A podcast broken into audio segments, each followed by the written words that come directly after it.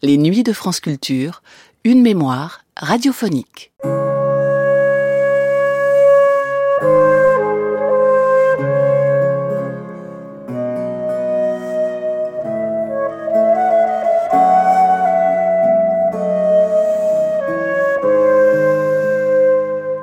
En dix-neuf cent quatre-vingt-douze, Alain Veinstein invitait les auditeurs de son émission « Du jour au lendemain » à découvrir la bibliothèque de Marcelin Pleynet. Poète, critique, auteur de nombreux essais sur l'art et la littérature, mais aussi romancier, pour l'entretien que nous allons entendre, Marcelin Pleynet avait choisi de tirer de leur rayonnage les œuvres de François Rabelais. Un choix qu'il justifiait par la parution, en une même année, de Gargantua et de Pantagruel chez P O L, préfacé par François Bon, d'un Rabelais que signait Jean-Marie Laclaftine, d'un texte de Milan Kundera titré « Le jour où Panurge ne fera plus rire » dans le numéro trente-neuf de la revue L'Infini et dans ce même numéro d'une réponse de Jean-Marie Laclaftine à la préface de François Bon. Au micro de Alain Veinstein, Marcelin Pleynet disait ce que lui inspirait cette coïncidence d'intérêt pour Rabelais qui n'avait pas manqué de l'intriguer de la part de ses trois auteurs. D'autant qu'à travers eux, les motifs d'aimer Rabelais semblaient ne pas s'accorder. Quant à lui, de Rabelais, que certains ont pu dire apoétique, Marcelin Pleynet affirmait là qu'il était l'un des très grands poètes de la langue française. Du jour au lendemain, dans la bibliothèque de Marcelin Pleynet, une émission diffusée la première fois le quatorze novembre dix-neuf cent quatre-vingt-douze sur France Culture.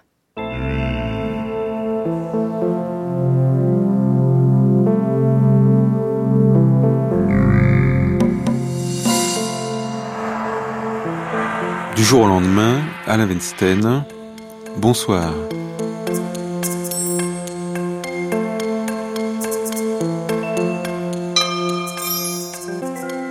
Toutes les histoires sont à tout le monde, chacun leur donnant seulement sa propre voix.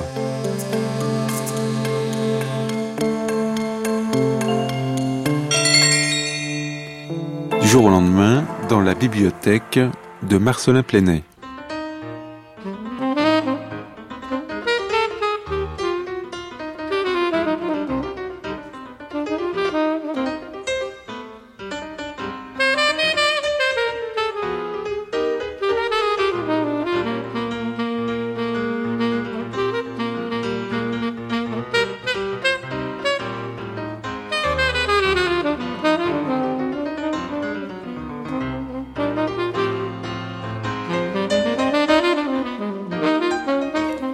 L'auteur que nous allons consommer ce soir, Marcelin Pleynet, c'est Rabelais. Alors peut-être d'abord faut-il nous préciser les raisons de votre choix.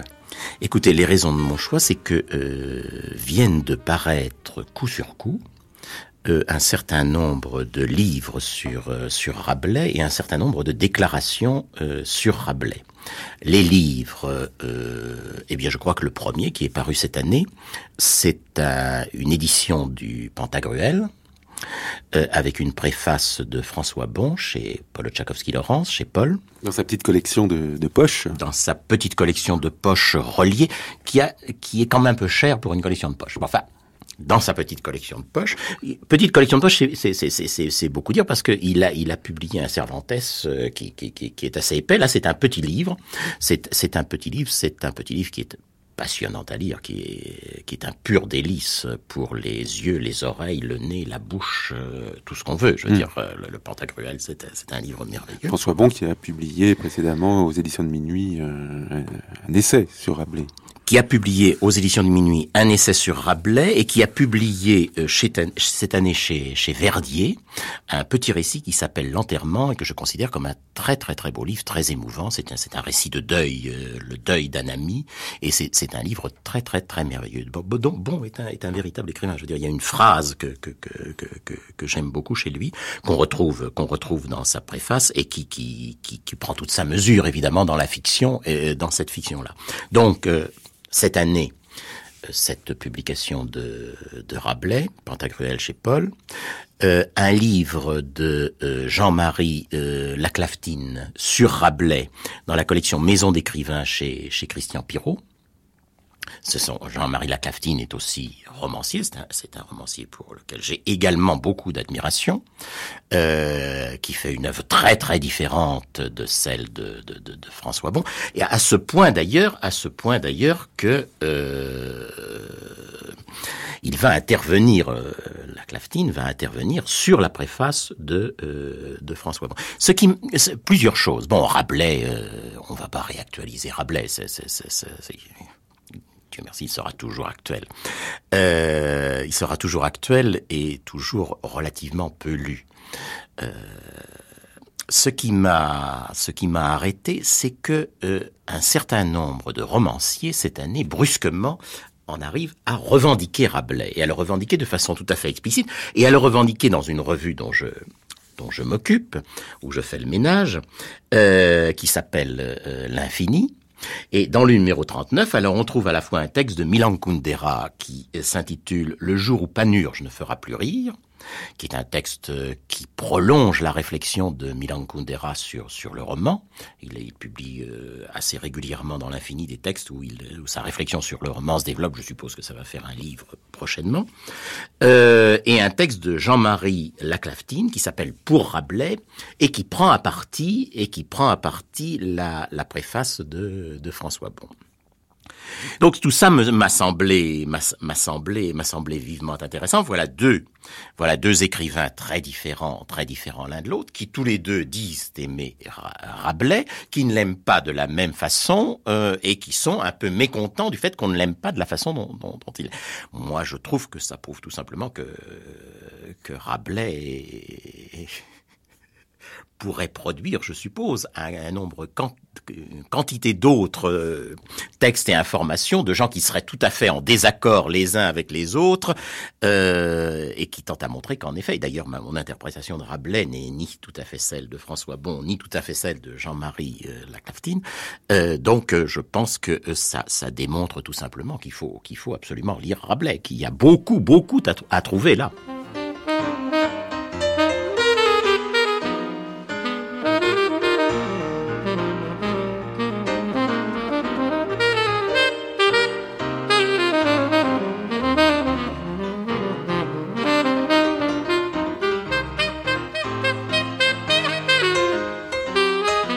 Commençons par euh, parler du Rabelais de Marcelin Pleynet, alors, avant de, d'aborder celui des autres.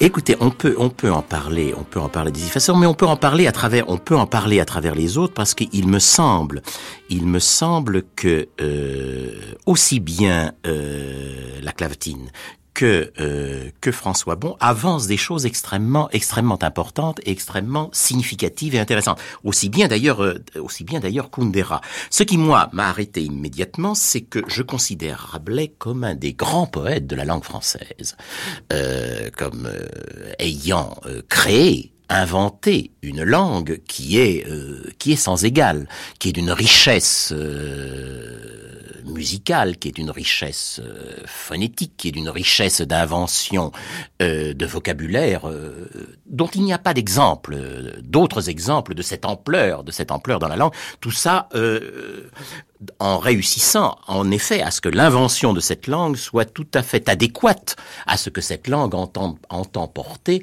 c'est-à-dire, au fond, quelque chose d'aussi libre et d'aussi peu religieux que possible. Ce qui est très beau venant, venant de, venant de la part d'un, d'un moine, puisqu'il était, il était, au, il était aussi moine. Donc voilà, on a euh, trois romanciers. On a trois romanciers qui se préoccupent, qui se préoccupent de Rabelais et qui se préoccupent de la façon suivante. Alors c'est, c'est assez intéressant. Et au fond, dans la poésie contemporaine, aucun poète qui s'en occupe. Vous pouvez lire tout, tout, tout ce que vous, tous les livres qui ont été publiés au cours de ces quarante dernières années sur la poésie contemporaine. Vous n'y trouverez jamais cité Rabelais comme origine. Vous n'y trouverez même jamais cité Villon comme origine. Jamais comme référence. C'est-à-dire, c'est une poésie qui n'a jamais goûté de ces plats-là. Excepté peut-être la mienne. En effet, c'est pourquoi je me trouve, c'est pourquoi je me trouve là, euh, juge et partie, et surtout, et surtout partie prenante. Alors, c'est intéressant parce que ces romanciers disent des choses, et ils disent des choses extrêmement significatives et tout à fait. Par exemple, Kundera dit, donc dans ce numéro trente-neuf de l'Infini, le jour où, Rab- où, où Panurge ne fera plus rire, Rabelais n'a certainement jamais appelé son Gargantua Pantagruel roman. En effet, il n'a jamais appelé roman. Ce n'était pas un roman. En effet, ce n'était pas un roman. Et Kundera poursuit, ça l'est devenu au fur et à mesure que les romanciers ultérieurs, Sterne, Diderot, Balzac, Flaubert, il en cite quelques autres, s'en sont ouvertement réclamés, l'intégrant ainsi à l'histoire du roman. Ça, c'est un, c'est un premier point. Voilà donc un grand événement de la langue française et surtout euh, de la langue euh, poétique française, du langage poétique français qui est qui a été au dix-neuvième, à partir du dix-neuvième siècle, après le dix-neuvième siècle, surtout au vingtième au fond, parce que Hugo va s'en réclamer un peu, on va le voir ressurgir un peu au dix-neuvième, mais surtout au vingtième, qui est complètement abandonné, qui est complètement abandonné, mais les romanciers, eux, s'en réclament. Et voilà ce que nous dit, euh, voilà ce que nous dit euh, un romancier. Ben tout simplement, si si si je l'avale, c'est à moi. C'est j'en fais j'en fais du roman. Ça c'est pour euh, c'est pour euh, Kundera. Et quant à François Bon, eh bien il relève une chose qui moi m'a été m'a été directement au cœur parce que ça touche à un événement justement. Euh, extrêmement important euh, dans la langue, eh bien, il relève que Villon, Villon qui qui est de la génération juste avant juste avant Rabelais et qui n'est pas n'importe qui, c'est certainement le premier, le plus grand et qui va rester très très longtemps le plus grand poète français s'il ne l'est pas encore aujourd'hui. Euh, eh bien, il se trouve que Villon figure dans l'œuvre de de Rabelais. Il y figure comme personnage dans dans Pantagruel. Dans le quart-livre, et on retrouve même des poèmes de Villon dans le tiers-livre. Donc il est, il est très intégré, il est donc très intégré à l'œuvre de Rabelais. Euh, il est, ce qui laisse supposer que Rabelais, en effet, n'était pas étranger au langage poétique, et qu'il pouvait peut-être même penser son œuvre comme une œuvre, comme une œuvre poétique. Euh...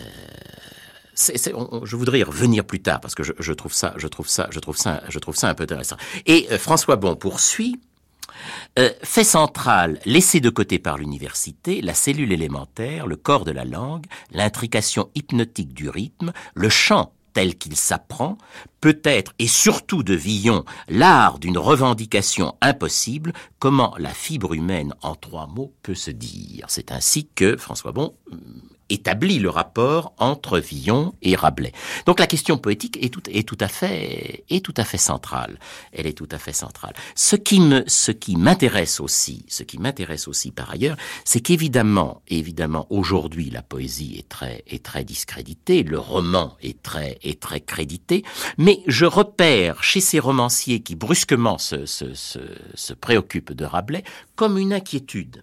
Comme une inquiétude de, de, de, au fond de, d'un roman qui ne serait peut-être plus, qui ne serait peut-être plus en effet tout à fait le roman du dix-neuvième siècle, d'un roman qui serait un roman euh, de, de, de la fin du vingtième siècle, qui serait un roman qui tiendrait compte d'éléments, qui tiendrait compte d'éléments moins directement, moins directement rationnels, moins directement rationnels que, que le roman dix-neuvième. D'ailleurs, à ce propos, Kundera a cette, à cette phrase qui, qui me semble en effet euh, être une question que les, roman- les romanciers se posent aujourd'hui et qui est une question auquel, me semble-t-il, la poésie, elle, devrait avoir le, le, la possibilité de répondre ou s'offrir la mesure qui répond. Bien entendu, à mon avis, elle n'y répond pas à la poésie contemporaine. Kundera écrit « Le livre de Rabelais devient pleinement et radicalement roman », à savoir, deux points, définition du roman, donc pour Kundera, et de ce que devrait être pour lui le roman contemporain, territoire où le jugement moral est suspendu. En effet, le jugement moral semble suspendu euh, chez Rabelais, il semble suspendu euh, chez Villon, euh, et il semble suspendu dans tout un, dans tout un, dans toute une fibre de, du langage, euh, du langage poétique. Il est tout sauf suspendu dans un certain nombre de romans du dix-neuvième siècle. Euh, c'est, c'est, c'est, c'est frappant. Donc il y a là un événement, il y a là un événement qui se produit, qui se produit dans l'histoire de, de la littérature et dans l'histoire de la langue en cette fin de vingtième siècle, parce que nous y sommes bien. cette fin de vingtième siècle. Euh, ça va vite, hein. On la verra, quoi. On, on peut en être presque sûr, sauf accident. Donc nous y sommes bien à cette fin de vingtième siècle. Il y a un événement qui se produit, c'est qu'au fond, euh, la poésie est tout à fait discréditée. Elle a, elle a fait beaucoup pour se discréditer elle-même en tombant dans une sorte de nihilisme euh, profond. Euh, la poésie euh, est tout à fait discréditée, mais le roman euh, de cette fin du vingtième siècle a envie, a envie de s'approprier les grands éléments, les grands éléments de l'aventure poétique. Et parmi ces grands éléments de l'aventure poétique, eh bien, évidemment, Rabelais en est un.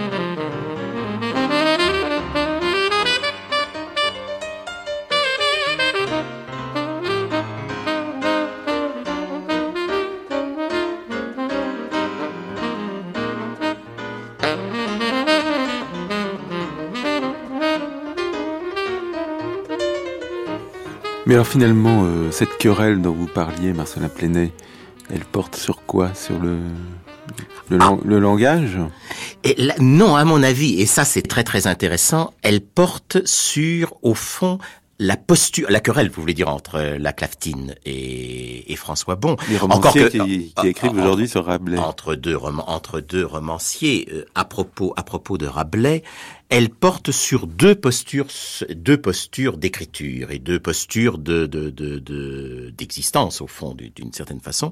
C'est-à-dire que le, le, le, le livre de Jean-Marie Laclaftine, qui se lit, qui est délicieux, qui se lit, euh, qui se lit comme, euh, avec, avec, un, avec énormément de plaisir et qui est extrêmement, extrêmement vivant, le, le, part d'un choix que je dirais entièrement existentiel.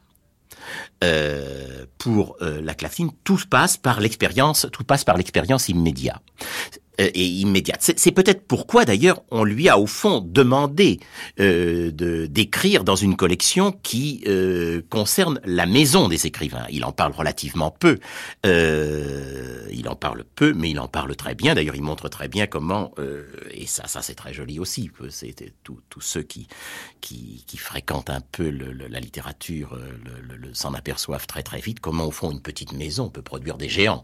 N'est-ce pas le, le, le, la, la maison où où est né Rabelais est une toute toute petite maison euh, dans le au centre au centre de la France, euh, près de près de Chinon, euh, une toute petite maison, et de cette maison sont sortis deux grands géants qui sont euh, Pantagruel euh, et, et Gargantua. Donc le, le, la posture la posture de Laclaftine est une posture existentielle, alors que celle de, de François Bon est davantage pour ce pour cette préface pour cette préface en, tour, en tout cas davantage tournée vers ce que je dirais l'expérience littéraire, c'est-à-dire la question de de l'expérience littéraire qui tiendrait euh, qui tiendrait compte au fond qui tiendrait compte de Blanchot. D'ailleurs, il cite à un moment donné Blanchot, tout en constatant que celui-là n'est jamais remonté, que Blanchot n'est jamais remonté jusqu'à jusqu'à Rabelais. Donc, en quelque sorte, euh, François Bon viendrait prendre là le le le le, le relais de le relais de Blanchot euh, pour remonter pour remonter jusqu'à jusqu'à Rabelais. Ce qui me, ce qui me, ce qui m'intéresse aussi dans cet ensemble d'écrivains et de romanciers qui brusquement pas brusquement, mais qui en tous les cas, cette année, mettre l'accent sur euh, sur Rabelais, c'est que bizarrement, alors on voit, on voit, n'est-ce pas, Kundera cite Sterne, Diderot, Balzac, Flaubert, je suppose lui-même et quelques autres, on voit euh, François Bon, alors cité très très bizarrement, cité très très bizarrement, euh, qui, qui cite-t-il, euh, Beckett, euh, Kafka, euh, c'est-à-dire euh, se, se, se situer dans un espace qui, à mon avis, est tout à fait contradictoire avec euh,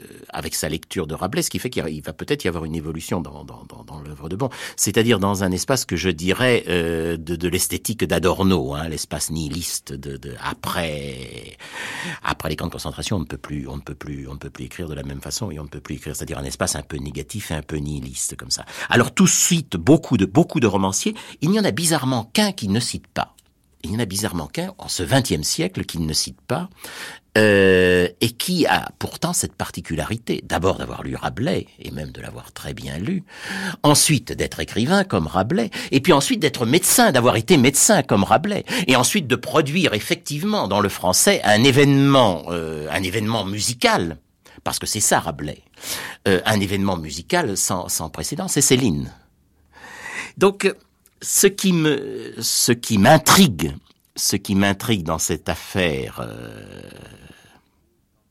romanesque et dans ce, dans ce rassemblement, dans ce rassemblement de, de, des romanciers, c'est qu'au fond, euh, le, le, l'horizon, l'horizon poétique, qu'ils ont envie de revendiquer, qu'ils ont envie de revendiquer pour leurs œuvres, le, le fait que euh, le territoire, que le roman soit un territoire où le jugement moral est suspendu, euh, ce qui autorise alors tout à fait à mettre Céline avec, si on suspend le, le, absolument le jugement moral, ça risque tout, tout à fait à mettre Céline avec, euh, à côté de, à côté de Diderot d'ailleurs que Céline a lu, à côté de Balzac d'ailleurs que Céline a lu, à côté de Flaubert euh, que de Céline a lu, tout ça. Enfin, et, euh, le nom de Céline arrivant après la phrase d'Adorno, évidemment, ça fait un peu un, voilà, choc, un choc des cultures. Voilà. Alors tout dépend où on se situe. Tout dépend où on se situe. Est-ce que, euh, est-ce qu'on va décider euh, de porter, est-ce que la fin du vingtième siècle va décider de porter le deuil de ce, de, de ce qui, au milieu de ce vingtième siècle, était résistible, était résistible, euh, et qui, qui, à mon avis, euh, se restera un deuil tant qu'on ne voudra pas savoir d'où ça vient. Tant qu'on ne voudra pas savoir d'où ça vient. Or, il est bien évident que tout ça, euh, ce, ce deuil et cette affaire vient tout simplement de, de, de, de, de, ce qui, de ce qui produit Adorno lui-même, c'est-à-dire de l'idéalisme allemand, c'est-à-dire de, et même de la critique de l'idéalisme allemand, de la philosophie allemande, c'est-à-dire au fond de, de, de ce qui culpabilise Adorno lui-même, parce que la, la, la phrase d'Adorno est une phrase de, de pure culpabilité. Euh, si on ne se sent pas de culpabilité particulière pour une affaire comme celle-là, on la considère dans sa monstruosité, mais on ne se sent pas pour Pour autant forcé de porter et de véhiculer cette monstruosité. Donc, ce, il me semble qu'il y a là, il y a là un point, il y a là un point qui serait comme un point aveugle dans dans l'ensemble, dans l'ensemble de ces discours, euh, et qui fait que ces discours rejoindraient curieusement, rejoindraient curieusement, mais avec infiniment plus d'ambition, le point aveugle de la poésie contemporaine, c'est-à-dire de ne pas vouloir savoir, de ne pas vouloir savoir ce qu'il en est, ce qu'il en est de la vérité. Ce qu'il en est de, de la vérité de, de, de ces histoires et de chacune de ces histoires. De savoir qu'au fond, chacune de ces histoires n'est ni morale ni immorale. Elle est monstrueusement fausse. Elle est, une, elle est tout simplement un, un désir de mort contre un, désir, contre un désir de vie. Et il me semble que, alors oui, c'est le moment, si on a ce, ce, si ce problème, si on, si on pointe ce problème-là. Et c'est peut-être ce que les romanciers pointent. C'est peut-être ce que Kundera pointe. Kundera qui est en train, lui aussi, de vivre un grand traumatisme historique, d'une certaine façon, subjectivement, c'est, c'est inévitable. Euh, c'est peut-être alors, à ce moment-là, qu'on va pointer, qu'on va pointer, en effet, Rabelais. Qu'on va pointer, en effet, un désir de vie. Un désir de vie dans un siècle insensé. Dans un siècle qui n'est pas, qui n'est pas, qui n'est pas très étranger. Qui n'est pas très étranger au nôtre. D'abord, le nôtre, il prend, il prend forcément racine, bien entendu. Dans un siècle qui est à la fois un siècle extrêmement riche et un siècle extra- extrêmement monstrueux. Il faut savoir que Rabelais naît en quatorze cent quatre-vingt-quatorze et meurt, meurt en quinze cent cinquante-trois et que, entre ces deux dates, il va y avoir soixante-trois années de guerre. Il va y avoir trois cent soixante-trois années de guerre.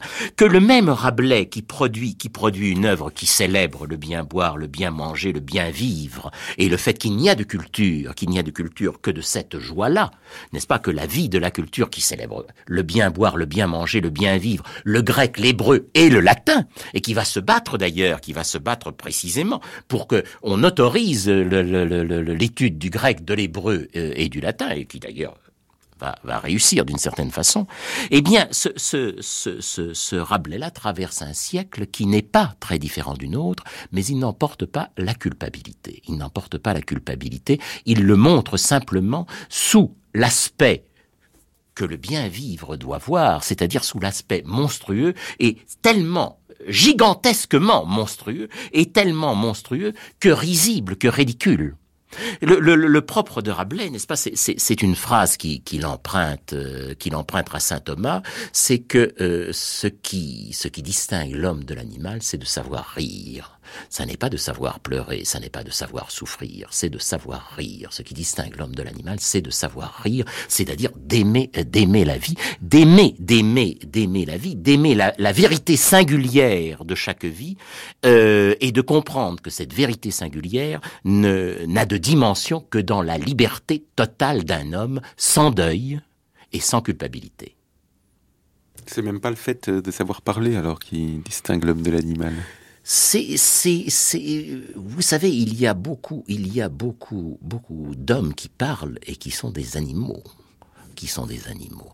Il y a beaucoup d'hommes qui parlent et qui sont des morts, qui sont des morts vivants, c'est-à-dire qui, qui, qui, qui passent leur temps à cultiver la mort et à enterrer les morts.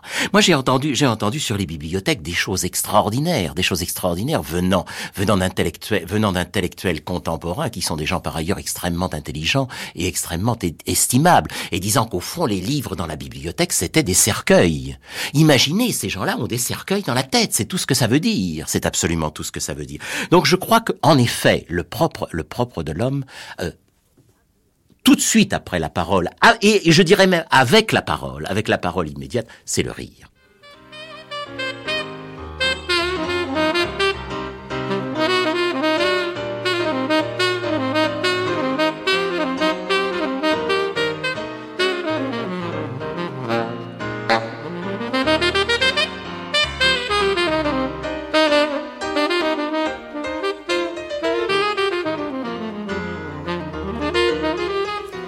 Je pourrais conclure, Marcelin Pleynet, par la question que je vous posais en commençant, c'est-à-dire euh, votre, votre Rabelais à vous, si on laisse de côté les textes de François Bon ou de Jean-Marie Laclaftine. Eh bien, m- mon Rabelais à moi, ce serait le Rabelais de se li- de se rire, en effet. Ce serait le Rabelais de se rire, que d'ailleurs il inscrit dans une adresse au lecteur en, en tête de en tête de, de, de, de son œuvre. Amis lecteurs qui lisez ce livre, dépouillez-vous de toute affection. En le lisant, ne vous scandalisez. Il ne contient mal ni infection, vrai est qu'ici peu de perfection, vous apprendrez sinon en cas de rire. Autrement, ne peut mon cœur élire, voyez le deuil qui vous mine et consomme, mieux est de rire que de larmes écrire, pour ce que rire est le propre de l'homme. Et je pense bien que c'est cela. Je, je ne suis pas tout à fait d'accord avec Laclaftine lorsqu'il dit que le rire n'est qu'un moment, c'est un os qui se casse et ça n'est qu'un moment. Le rire, c'est, c'est, c'est, c'est, l'intelli- c'est l'intelligence même, il est à tout moment présent. Présent. Bien entendu, de temps en temps, il éclate. Je me souviens que dans, dans, dans ma jeunesse, je, dans les lieux où je travaillais, dans les maisons d'édition que je travaillais, les bureaux alentours se, se, se, se, se plaignaient beaucoup de ce que je les dérange parce que je riais trop. Non, le rire n'est pas quelque chose qui a lieu ponctuellement, c'est quelque chose qui est constant, c'est quelque chose qui passe dans le sang, si, si je puis dire. Et le rire de Rabelais couvre, couvre absolument tout son siècle. C'est ainsi que lorsqu'on veut faire d'un Rabelais euh, un humaniste euh, qui aurait été en proie euh, aux théologiens et à la Sorbonne, il le fut. Il le fut en effet. Mais à ce moment-là, il faudrait faire de Rabelais quelqu'un qui serait davantage tourné vers euh, l'autre aspect de l'humanisme, qui serait l'humanisme, pro- l'humanisme protestant, l'humanisme luthérien et l'humanisme euh, calviniste. Or, il se trouve, il se trouve précisément, il se trouve précisément que Rabelais est à la fois condamné, en effet, par, par la Sorbonne, car qu'il doit être toujours protégé par des évêques et, et par le pape. Euh, et que, au fond, le, le, le gros, le, le, le, le, le point d'ancrage, le point d'ancrage de toute l'œuvre de, de Rabelais, si on, si on la regarde un tout petit peu attentivement, c'est de s'apercevoir que ce qu'il aime avant tout et ce qu'il ne va, au fond, jamais mettre réellement en question, c'est son pays. Il aime la France. Il, il, il, défend la France, il aime la France. Mais euh, pour le reste, tout ça est sujet de rire. En effet, tout ça est sujet de rire. Le, on, on essaie de présenter, on essaie de présenter un Rabelais euh, qui aurait beaucoup souffert de, qui aurait beaucoup souffert de, de, de, de la situation du, du catholicisme en France euh, à l'époque. D'abord, cette situation est extrêmement, est extrêmement bizarre, hein, parce que c'est, c'est, c'est il, il, il vit quand même sous François premier, c'est-à-dire sous quelqu'un qui fonde le Collège de France et l'imprimerie et l'imprimerie nationale et qui est un des grands hommes de la Renaissance naissance, de la Renaissance française. Et puis enfin, c'est un, c'est un moine, c'est un moine qui, qui, qui, qui qui se saoule la gueule, qui n'a pas peur, euh, qui n'a pas peur de, de dire ce, qui n'a pas peur de dire ce qu'il pense, qui va même être père d'un enfant à Lyon, un enfant qui va vivre deux ans et qui va et qui va ensuite mourir, qui a deux reprises de suite pour ne pas être en, trop emmerdé par euh, par les fonctionnaires de la religion catholique, et des fonctionnaires, il y en a toujours partout qui cherchent à emmerder les gens, va avoir directement euh, affaire au pape, qui va qui va lui dire bon bah vous rentrez à nouveau dans les ordres, il quitte les ordres, il se défroque, il devient médecin, et puis au bout d'un moment il a envie d'y rentrer, on fait appel au pape, il y, il y rentre à nouveau, et puis à la fin de sa vie, il va faire à nouveau appel au pape pour rentrer à nouveau, pour être à nouveau dans la possibilité de, de, d'exercer la médecine, et cetera. Donc ce qui, ce qui, ce qui me frappe, mon Rabelais à moi, c'est un Rabelais qui n'est pas religieux du tout, et qui considère, et qui considère avec le, le, le même humour et le même rire, tous les ridicules, tous les ridicules de son siècle. Or ça, il est vrai. Et c'est un C'est un point sur lequel, en effet, Kundera met l'accent. Il est vrai que c'est aujourd'hui, dans notre époque, qui est infiniment plus religieuse que celle de Rabelais. Imaginez aujourd'hui, imaginez aujourd'hui un moine qui vivrait le dixième de ce que Rabelais a vécu. Mais vous auriez, vous auriez une première page de Paris Match et toutes les émissions de, de télévision consacrées, consacrées, consacrées à cette affaire. Ce serait un scandale sans précédent. Nous sommes infiniment plus respectueux de la religion que Rabelais ne l'était, et même que son siècle, et que son siècle ne l'était. C'est-à-dire, au fond, nous sommes beaucoup plus calmes. Calviniste. Nous sommes beaucoup plus calvinistes parce que Rabelais a été alors très très explicitement euh, condamné par Calvin, qui le trouve, qui trouve son œuvre manifestant une impiété ordurière. Eh bien, nous sommes infiniment plus protestants, infiniment plus calvinistes que le siècle ne l'était. Mon Rabelais, oui, mon Rabelais, c'est, c'est un Rabelais qui est un esprit tout à fait libre et qui et qui va là où est, pour lui, le maximum de liberté. Or, vraisemblablement, parce qu'il suit François premier pendant très très longtemps, vraisemblablement, le, le, le, le maximum de, de, de liberté pour lui, eh bien, ça va être, ça va être à travers, ça va être à travers le Concile de Trente, et à travers euh, ce qui se passe autour de cette affaire de Concile de Trente, ça va être la contre-réforme.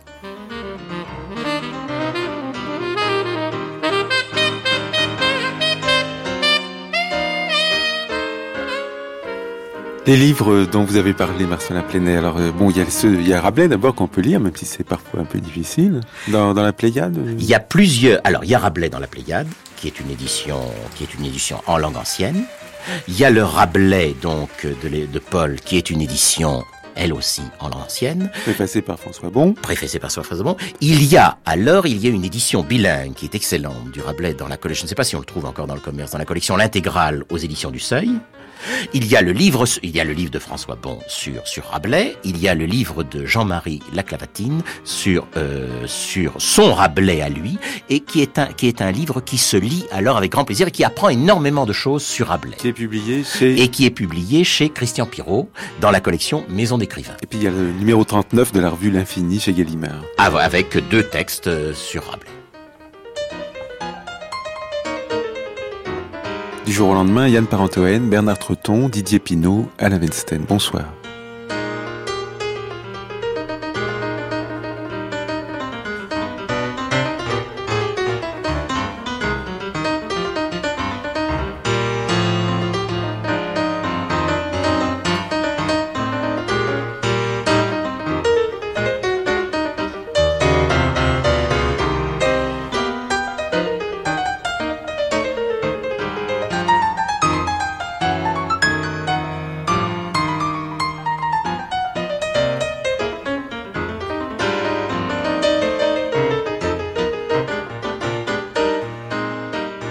Cette émission a été diffusée la première fois le quatorze novembre dix-neuf cent quatre-vingt-douze sur France Culture.